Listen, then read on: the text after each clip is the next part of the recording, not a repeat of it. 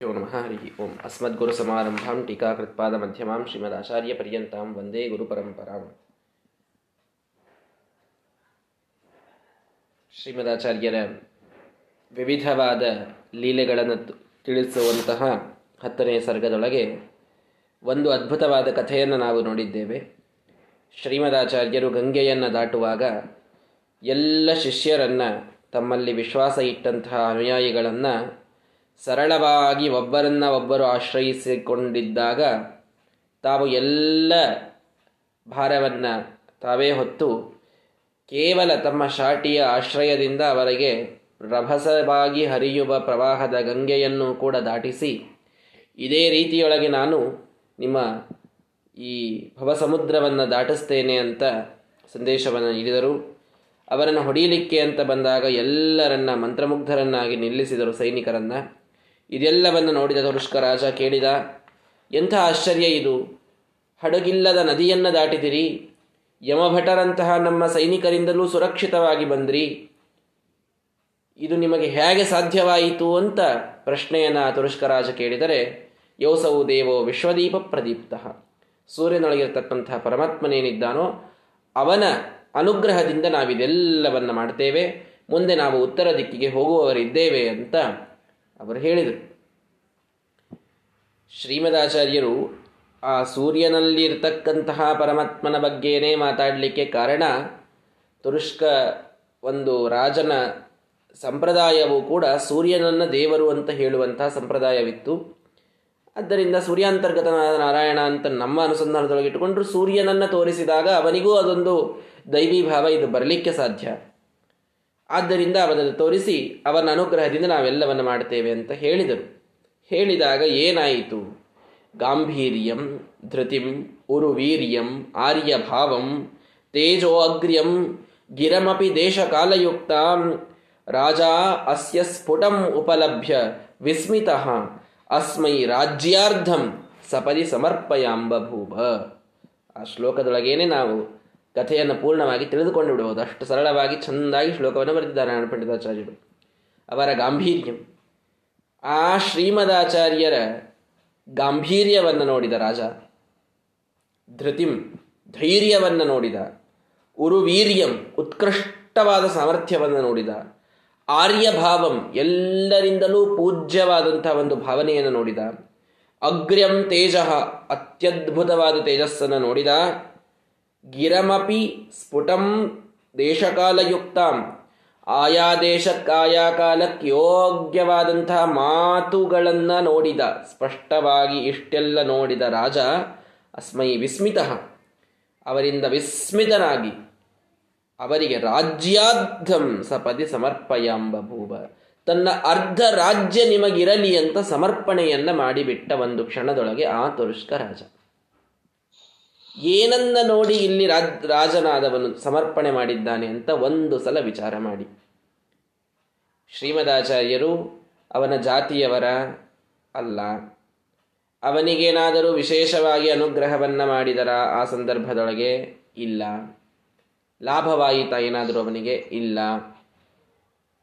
ಅಥವಾ ಇವರೇನಾದರೂ ಕಾಡಿಬೇಡಿ ನನಗಿಷ್ಟು ಬೇಕು, ಈ ಊರುಗಳನ್ನು ಕೊಡು, ಈ ಜಹೀರುಗಳನ್ನು ಕೊಡು ಅಂತ ಕೇಳಿದರ ರಿಕ್ವೆಸ್ಟ್ ಮಾಡಿದರ? ಇಲ್ಲ. ಏನಿಲ್ಲದೇನೆ ಒಬ್ಬ ತುರುಷ್ಕರಾಜ ತಾನು ತನ್ನ ಮನಸ್ಸಿನೊಳಗೆ ಪರಿವರ್ತನೆಯಾಗಿ ಯಾರು? ಹೊಡೀರಿ ಬಡೀರಿ ಅಂತ ಹೇಳಿದರು ಇವನ ಸೈನಿಕರು. ಅಂತಹ ವ್ಯಕ್ತಿಗೆ ಅರ್ಧ ರಾಜ್ಯವನ್ನು ಸಮರ್ಪಣೆ ಮಾಡಿದ್ದಾನವನು. ನನ್ನ ಅರ್ಧ ರಾಜ್ಯ ನೀವೇ ಇಟ್ಟುಕೊಳ್ಳಿ. ನಿಮ್ಮಿಂದ ನನಗೆ ಬಹಳ ದೊಡ್ಡ ಉಪಕಾರವಾಯಿತು. ನಿಮ್ಮನ್ನು, ನಿಮ್ಮ ದರ್ಶನದಿಂದ ನನಗೊಂದು ದೊಡ್ಡ ಲಾಭವಾಯಿತು ಅಂತ ಹೇಳಿ ಕ್ಷಣದೊಳಗೆ ಈ ಒಂದು ಪರಿವರ್ತನೆ ಆಗಿದೆ. ಮುಂದಿನ ಶ್ಲೋಕದೊಳಗೆ ಹೇಳ್ತಾರೆ ನೋಡ್ರಿ, ದಂಡಾರ್ಹ ಬುದ್ಧಿ ವಿಷಯೋ ನೃಪ ಪೂರುಷಾಣ, ರಾಜ್ಯಾರ್ಹ ಬುದ್ಧಿ ವಿಷಯೋ ಭವದಿತ್ತಮೇಶ ನೀತಿಂ ಪ್ರಕಾಶಯಿತುಮೇವ ವಿಪತ್ಸು ಕಾರ್ಯಂ, ಗಂತುಂ ಪ್ರಭು ಪ್ರಸಭತೋಪಿ ತಥಾ ವ್ಯದಾತ್ಸಹ ಪ್ರಸಭತೋಪಿ ಗಂತುಂ ಪ್ರಭು ಬಲಾತ್ಕಾರದಿಂದ ಯಾರಿಗೂ ಏನೂ ಕೇಳದೆ ಮಾತಾಡದೆ ನಿಲ್ಲದೇನೆ ಸರಳವಾಗಿ ಆ ದಿಕ್ಕಿಗೆ ಹೋಗಬೇಕು ಅಂದರೆ ಹೋಗಿಬಿಡ್ಲಿಕ್ಕೆ ಸಾಮರ್ಥ್ಯ ಇತ್ತು ಶ್ರೀಮದಾಚಾರ್ಯರಿಗೆ ಹಿಂದೆ ಮುಂದೆ ನೋಡುವಂಥ ಕಾರಣವೂ ಇರಲಿಲ್ಲ. ಹೋಗ್ಬೇಕು ಅನಿಸಿದೆಯಪ್ಪ ನನಗೆ ಈ ದಿಕ್ಕಿಗೆ ನಾನು ಅಂತ ಹೊರಟು ಬಿಡ್ಬೋದಿತ್ತು. ಶ್ರೀಮದಾಚಾರ್ಯಗೆ ಏನು ಕಾರಣ ಇತ್ತು ಹೇಳ್ರಿ? ಇವನ ಜೊತೆಗೆ ಬರಬೇಕು, ಇವನ ಜೊತೆ ಒಂದು ಸ್ವಲ್ಪ ಮಾತಾಡಬೇಕು, ಇವನಿಗೆಲ್ಲ ಹೇಳಬೇಕು, ದೇವರು ನಾವು ಅಂಗಾರಕ್ಷತೆ ಯಾಕೆ ಹಚ್ತೇವೆ ಅಂತೆಲ್ಲ ಅವನಿಗೆ ತಿಳಿಸ್ಬೇಕು. ಇದೆಲ್ಲ ಏನು ಕಾರಣ ಇತ್ತು ಅವರಿಗೆ? ಸುಮ್ಮನೆ ಇವನನ್ನು ಬಿಟ್ಟು ಮೀರಿಯೂ ಹೋಗ್ಲಿಕ್ಕೆ ಅವ್ರಿಗೆ ಆಗ್ತಾ ಇರಲಿಲ್ವಾ? ಅಂಜಿಕೆ ಇತ್ತ? ಏನಿಲ್ಲ. ಸ್ವಯಂ ತಾವೇ ಹೋಗ್ಲಿಕ್ಕೆ ಸಮರ್ಥರಾದರೂ ಕೂಡ ಶ್ರೀಮದಾಚಾರ್ಯರು ಹೋಗದೇನೆ ದಂಡಾರ್ಹ ಬುದ್ಧಿ ವಿಷಯ. ಇವರನ್ನು ದಂಡಿಸ್ರಿ, ಇವರಿಗೆ ಹೊಡೀರಿ, ಇವರಿಗೆ ಬಡೀರಿ ಅಂತ ನೃಪಪುರುಷರೆಲ್ಲರೂ ಕೂಡ, ಸೈನಿಕರೆಲ್ಲರೂ ಕೂಡ ಮೊದಲು ಹೇಳಿದ, ಹೇಳಿದ್ರು. ಅಂತಹ ಸೈನಿಕರ ರಾಜನಿಗೆ ರಾಜ್ಯಾರ್ಹ ಬುದ್ಧಿ ವಿಷಯ. ಇವರು ನನ್ನ ರಾಜ್ಯಕ್ಕರ್ಹರು, ಇವರಿಗೆ ನನ್ನ ಅರ್ಧ ರಾಜ್ಯ ಬಿಟ್ಟು ಕೊಡ್ತೇನೆ ಅನ್ನುವಷ್ಟರ ಮಟ್ಟಿಗೆ ಅವನೊಳಗೆ ಒಂದು ಭಾವನೆಯ ಪರಿವರ್ತನೆ ಆಗಬೇಕು ಅಂತಂದ್ರೆ ಶ್ರೀಮದಾಚಾರ್ಯ ಇದನ್ನು ಮಾಡಿದ್ ಯಾಕೆ ನೀತಿಂ ಪ್ರಕಾಶಯಿತುಮೇವ ವಿಪತ್ಸು ಕಾರ್ಯ. ವಿಪತ್ತಿನೊಳಗೆ ನಾವು ಆಪತ್ತಿನೊಳಗಿದ್ದಾಗ ನಾವು ಪಾಲಿಸಬೇಕಾದ ನೀತಿಯನ್ನ ಪ್ರಕಾಶನ ಮಾಡುವುದಿದೆ, ತೋರಿಸುವುದಿದೆ ಶ್ರೀಮದಾಚಾರ್ಯರಿಗೆ. ತಾವು ಬಲಾತ್ಕಾರದಿಂದ ಹೋಗಲು ಸಾಮರ್ಥ್ಯವಿದೆ. ತಾವು ಸರಳವಾಗಿ ಇವರು ಯಾರನ್ನೂ ಲೆಕ್ಕಿಸದೇನೆ, ತಮ್ಮ ದಿಕ್ಕಿಗೆ ತಾವು ಹೊರಟರೆ ಇವರನ್ನು ನೂರು ಜನ ಜಗ್ಗಿದ್ರು ಇವರು ನಿಲ್ಲುವಂಥವರಲ್ಲ, ಹೋಗಿಬಿಡಬಹುದು. ನಮಗಾ ಸಾಮರ್ಥ್ಯವಿಲ್ಲ. ಅಸಮರ್ಥರಾದ ನಾವು ನಿ, ಆಪತ್ತಿನೊಳಗೆ ಯಾವ ನೀತಿಯನ್ನ ಪಾಲಿಸಬೇಕು ಅನ್ನುವುದನ್ನು ತೋರಿಸಬೇಕಾಗಿದೆ ಶ್ರೀಮದಾಚಾರ್ಯರಿಗೆ ಯಾವ ನೀತಿಯನ್ನು ನಾವು ಪಾಲಿಸಬೇಕು? ಯಾರಿಂದ ಹೊಡೆಸಿಕೊಳ್ಳಬೇಕು, ಹೊಡೆಸಿ, ಹೊಡಿಬೇಕು ಅಂತ ತಯಾರಾದವರಿದ್ರು ಅವ್ರ ಕಡೆಯಿಂದಲೇ ಇವರಿಗೆ ಅರ್ಧ ರಾಜ್ಯ ಕೊಡಬೇಕು ಅನ್ನುವಂಥ ಮಾತು ಬರುವಷ್ಟರ ಮಟ್ಟಿಗೆ ಪರಿವರ್ತನೆ ಆಗಿದ್ದು, ಯಾವುದರಿಂದ? ಅರ್ಥ ಮಾಡಿಕೊಳ್ಳಿ, ಗಾಂಭೀರ್ಯಂ. ಒಂದೊಂದೊಂದೊಂದು ಶ್ರೀಮದಾಚಾರ್ಯರ ಗುಣವನ್ನು ನಾರಾಯಣ ಪಂಡಿತಾಚಾರ್ಯರು ಎಷ್ಟು ಚೆಂದಾಗಿ ಹೇಳ್ತಾರೆ ಅಂದರೆ, ಆಪತ್ತು ಬಂದಾಗ ನಾವು ಎಲ್ಲಕ್ಕಿಂತಲೂ ಮೊದಲು ಕಳೆದುಕೊಳ್ಳೋದೇನು ಹೇಳಿ? ನಮ್ಮ ತಾಳ್ಮೆಯನ್ನ. ಪೇಷನ್ಸ್ ಔಟ್ ಆಗಿಬಿಡುತ್ತದೆ ಮೊದಲು. ಆಪತ್ತು ಬಂತು ಅಂತಂದ್ರೆ ತಲೆಗೆ ಬಂದಂತೆ ಮಾತಾಡುತ್ತೇವೆ.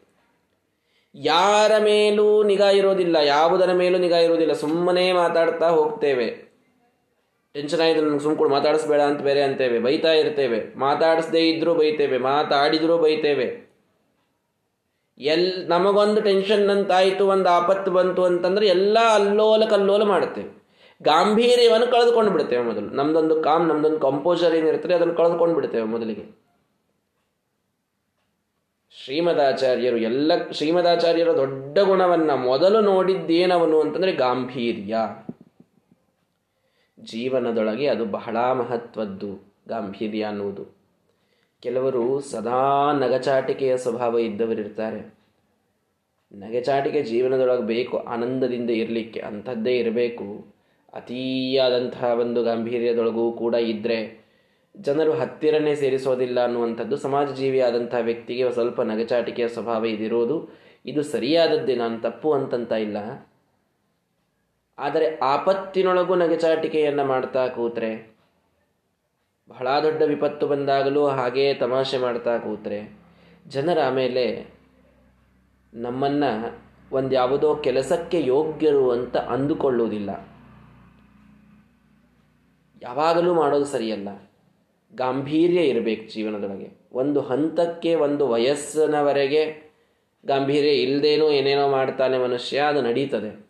ಒಂದು ಜವಾಬ್ದಾರಿ ಬಂದ ಮೇಲೆ ಅದರ ಜೊತೆಗೆ ಮೊಟ್ಟ ಮೊದಲು ಬರಬೇಕಾದದ್ದು ಗಾಂಭೀರ್ಯ. ಅದು ಬರಲಿಲ್ಲ ಅಂತಂತಂದರೆ ಇವತ್ತು ಎಷ್ಟೋ ಜನ, ಬಹಳ ಒಳ್ಳೆ ದೊಡ್ಡ ದೊಡ್ಡ ಪ್ರತಿಭಾವಂತರು ಕೂಡ ಅವರಿಗೆ ಗಾಂಭೀರ್ಯ ಇಲ್ಲದಕ್ಕೆ ಎಲ್ಲವನ್ನು ಕಳೆದುಕೊಂಡದ್ದಿದೆ. ಎಷ್ಟೋ ಜನರನ್ನು ನಾವು ನೋಡ್ತೇವೆ ಹಾಗೆ. ಹೀಗಾಗಿ ಗಾಂಭೀರ್ಯ ಬಹಳ ಮಹತ್ವದ್ದು ಸುಮ್ಮನೆ ಸರಳವಾದಂಥ ಗುಣ ಅಂತ ತಿಳಿಬೇಡಿ ಗಾಂಭೀರ್ಯವನ್ನು. ಬಹಳ ಮಹತ್ವದ ಒಂದು ಗುಣ ಅದು. ಗಾಂಭೀರ್ಯಂ. ಈ ಗಾಂಭೀರ್ಯದ ಒಂದು ಗುಣವನ್ನು ಶ್ರೀಮದಾಚಾರ್ಯರಲ್ಲಿ ನೋಡಿದಂತಹ ತುರುಷ್ಕ ರಾಜ ಅವನಿಗೆ ತನ್ನ ಅರ್ಧ ರಾಜ್ಯವನ್ನು ಕೊಡಬೇಕು ಅಂತ ಅನ್ನಿಸ್ತು ಅಂತ. ಅಲ್ರಿ ಗಂಭೀರವಾಗಿರೋದು ಅಂತಂದರೆ ಸುಮ್ಮನೆ ಮುಖಕ್ಕೊಂದು ಹದಿನಾರು ಗಂಟೆ ಹಾಕ್ಕೊಂಡು ಏನೂ ಭಾಳ ಕೇಳಿದರೂ ಮಾತಾಡಿಸ್ತೇನೆ ಈಗ ಒಂದು ಸ್ವಲ್ಪ ಗತ್ತಿನೊಳಗೆ ಕೊಡೋದು ಇದು ಗಾಂಭೀರ್ಯ ಅಂತ. ಹೀಗೆ ಅವನಿಗೆ ಅಷ್ಟನ್ನು ನೋಡಿ ಅವನು ಅರ್ಧ ರಾಜ್ಯ ಕೊಡಬೇಕು ಅಂತ ಅವನಿಗೆ ಅನಿಸ್ಲಿಕ್ಕಿಲ್ಲ ತುರುಷ್ಕ ರಾಜನಿಗೆ. ಗಾಂಭೀರ್ಯ ಅಂತಂದ್ರೆ ಅಲ್ಲಿ ಆಗಿದ್ದೇನು ಅಂತಂದ್ರೆ ನಾನು ಅದನ್ನೇ ಮೊದಲು ಹೇಳಲಿಕ್ಕೆ ಬಂದೆ. ಆಪತ್ತು ಬಂದಾಗ ನಮ್ಮ ಕಂಪೋಸರನ್ನು ಕಳೆದುಕೊಳ್ಳದೆ ಇರೋದು ಗಾಂಭೀರ್ಯ. ನಾವು ಆಪತ್ತು ಬಂದಾಗ ನಾವು ಹೇಗೆ ಹೇಗೋ ರಿಯಾಕ್ಟ್ ಮಾಡ್ತೀವಲ್ಲ, ಆ ರಿಯಾಕ್ಷನ್ ಮಾಡದೇನೆ ಇದು ಇರಲಿ, ಇದು ಈ ಆಪತ್ತಿರಲಿ, ಇದರಿಂದ ನಾವು ಪಾರಾಗ್ತೇವೆ, ಪರಮಾತ್ಮ ಅನುಗ್ರಹ ಮಾಡ್ತಾನೆ. ಈ ರೀತಿಯ ಒಂದು ನಮ್ಮ ತಾಳ್ಮೆಯನ್ನು ಕಳೆದುಕೊಳ್ಳದೆ ಇರೋದಕ್ಕೆ ಗಾಂಭೀರ್ಯ ಅಂತ ಕರೀತಾರೆ. ಗಾಂಭೀರ್ಯ ಅನ್ನೋದಕ್ಕೆ ಈ ಅರ್ಥ ಸರಳ ಅಂದರೆ ಗಂಭೀರ ಅನ್ನೋದಕ್ಕೆ ಆಳ ಅಂತ ಅರ್ಥ. ಸಂಸ್ಕೃತದೊಳಗೆ ಗಂಭೀರ ಅನ್ನೋದಕ್ಕೆ ಆಳ. ಗಾಂಭೀರ್ಯ ಅಂತಂದ್ರೆ ಏನು? ಆಳದ ಏನೊಂದು ನಮ್ಮ ಮನಸ್ಥಿತಿ ಇದೆಯಲ್ಲ ನಾವು ಮೇಲೇನೋ ಒಂದು ಕಲ್ಲು ಬಿದ್ದಿದೆ ಅಂತಂತಂದ್ರೆ ನೋಡಿ, ಒಂದು ಸಮುದ್ರ ಒಂದು ನೀರು ನಿಂತಿದೆ ಅಂತಾಗ ಕಲ್ಲು ಒಗೀರಿ. ಕಲ್ಲು ಒಗೆದಾಗ ಮೇಲಿನಲ್ಲಿ ತ, ಮೇಲೇನಿದೆ ಅದು ತರಂಗಗಳ ಸೃಷ್ಟಿ ಆಗ್ತದೆ. ಕೆಳಗಿನ ನೀರಿಗೆ ಏನೋ ಎಫೆಕ್ಟ್ ಆಗುವುದಿಲ್ಲ ಹೌದೋ ಇಲ್ಲೋ? ಒಂದು ಕಲ್ಲು ಒಗೀರಿ. ಒಂದು ಒಂದು ಹೊಳ, ಒಂದು ಸಣ್ಣ ಹಳ್ಳ ಇದೆ, ಕಲ್ಲು ಒಗೆದ್ವಿ. ಅಲ್ಲಿಯ ಮೇಲಿನ ಸರ್ಫೇಸ್ನಲ್ಲಿ ಏನು ನೀರಿತ್ತೋ ಅದರೊಳಗೆ ಒಂದು ಸ್ವಲ್ಪ ಎಲ್ಲ ಅಲ್ಲೋಲ ಕಲ್ಲೋಲ ಸೃಷ್ಟಿಯಾಯಿತು ಆಳದ ನೀರು ಹಾಗೇ ಇತ್ತು. ಅದಕ್ಕೇನೂ ಆಗಿರಲಿಲ್ಲ. ಹಾಗೆ ಗಾಂಭೀರ್ಯ ಅಂತ ಅನ್ನೋದಕ್ಕೆ ಇದೇ ಅರ್ಥ. ಗಂಭೀರ ಅನ್ನೋದಕ್ಕೆ ಆಳ ಅನ್ನೋದಕ್ಕೆ ಇದೇ ಅರ್ಥ ಸಂಸ್ಕೃತದೊಳಗೆ. ಆ್ಯಕ್ಚುಲಿ ಇದ್ದದ್ದು ಇದು. ಏನು ಅಂದರೆ, ಒಂದು ಆಪತ್ತೆಂಬ ಕಲ್ಲು ಬಿದ್ದಾಗ ಒಳಗೆ ಏನೂ ಶೇಕ್ ಆಗಬಾರ್ದು. ಅದು ಗಾಂಭೀರ್ಯ. ಆಕ್ಚುಲಿ ಮೇಲಿನಲ್ಲಾದರೂ ಸ್ವಲ್ಪ ಅಲ್ಲೋಲ ಕಲ್ಲೋಲ ಸೃಷ್ಟಿ ಆಗ್ತದೆ ನೀರಿನೊಳಗೆ. ಅದೂ ಆಗದಿದ್ದರೆ ಅದು ನಿಜವಾದ ಗಾಂಭೀರ್ಯ. ಮೇಲೆಯೂ ರಿಯಾಕ್ಷನ್ ಏನೂ ಬದಲಾಗದೇ ಇದ್ರೆ ಅದು ನಿಜವಾದ ಗಾಂಭೀರ್ಯ. ಮೇಲೆಯೂ ರಿಯಾಕ್ಷನ್ ಬದಲಾಗಬಾರದು ಅಂದರೆ ಆಳ ಬಹಳ ಗಟ್ಟಿ ಇರಬೇಕಾಗ್ತದೆ ಆಗ. ಬಹಳ ಸ್ಟ್ರಾಂಗ್ ಆದಂತಹ ಒಂದು ಡೆಪ್ತ್ ನಮ್ಮೊಳಗಿತ್ತು ಅಂತಂತಂದ್ರೆ, ಅಂದರೆ ಎಷ್ಟು ಆಳದೊಳಗೂ ನಮಗೆ ಪರಮಾತ್ ನೀವು ಎಷ್ಟು ಆಳಕ್ಕೆ ಹೋದರೂ ಪರಮಾತ್ಮನೊಳಗಿನ ವಿಶ್ವಾಸ ಅದು ಅಳಗಾಡದೇ ಇದ್ದರೆ ಆಗ ಎಂಥ ಆಪತ್ತು ಬಂದಾಗಲೂ ಕೂಡ ನಾವು ಶೇಕ್ ಆಗದೇನೆ ಗಟ್ಟಿಯಾಗಿ ನಿಲ್ತೀವಿ. ಇದನ್ನು ನೋಡಿದ್ದಲ್ಲಿ ರಾಜ ಎಂಥ ತುರುಷ್ಕರಾಜರು ಆಪತತ ಆಲಪತ, ಇವರನ್ನು ಹೊಡೀರಿ, ಇವರನ್ನು ಬಡೀರಿ ಅಂತ ತಾವು ಧುಮುಕ್ತಾ ಧುಮುಕ್ತಾ ಇರಬೇಕಾದಾಗಲೂ ಒಂದು ಇವರ ಹುಬ್ಬಿನ ಮೇಲೆ ಒಂದು ಅಂಜಿಕೆಯ ಚಿಹ್ನೆ ಅವನಿಗೆ ಕಾಣಿಸಿರಲಿಲ್ಲ. ಸಿಂಹರಾಡಿವ ಶೃಗಾಲ ಸಮೂಹೆ, ಎರಡೂ ಬದಿಯೊಳಗೆ ಎಷ್ಟೆಲ್ಲ ಸಾವಿರಾರು ತುರುಷ್ಕರಾಜರು ಸೈನ್ಯ, ಸೈನಿಕರು ನಿಂತಾಗ ಮಧ್ಯದೊಳಗೆ ಹಾಯ್ದು ಬರಬೇಕಾದಾಗ ಯಾವನೋ ಒಬ್ಬ ಖಡ್ಗ ಹಾಕಬಹುದು. ಯಾವನೋ ಒಬ್ಬ. ಸುಮುಖಮೇ ಪರುಷೈಹಿ ಪುರುಷೈಹಿ. ಪರುಷರಾದಂಥ ಕ್ರೂರ ಯಮಭಟೈರಿವ. ಅವನೇ ಹೇಳ್ತಾ ಇದ್ದಾನೆ ಅವನು ತುರುಷ್ಕರಾಜ ಯಮಭಟರಂತಹ ನನ್ನ ಸೈನಿಕರಿದ್ದಾರೆ. ಒಬ್ಬರಿಂದ ಒಂದು ಸಣ್ಣ ಹಿಂಸೆ ಆಗ್ತದೆ ಅಂತನ್ನುವಂಥದ್ದು, ಇದು ಎಕ್ಸ್ಪೆಕ್ಟೆಡ್ ಆದಂಥದ್ದು. ಯಾವನೋ ಒಬ್ಬ ಖಡ್ಗ ಹಾಕಿದ್ರು ಮುಗಿದು ಹೋಗ್ತಿತ್ತು. ಎಷ್ಟೆಲ್ಲರ ಮಧ್ಯದೊಳಗೆ ಬರಬೇಕಾದ್ರೂ ಇವರೆಲ್ಲ ನರಿಗಳಿದ್ದಂಗೆ ನಾನು ಸಿಂಹದಂಗೆ ಹೊಂಟೀನಿ ಅನ್ನುವಂತಹ ಸಿಂಹದ ನಡಿಗೆ ಇತ್ತಲ್ಲ, ಅದು ಗಾಂಭೀರ್ಯ.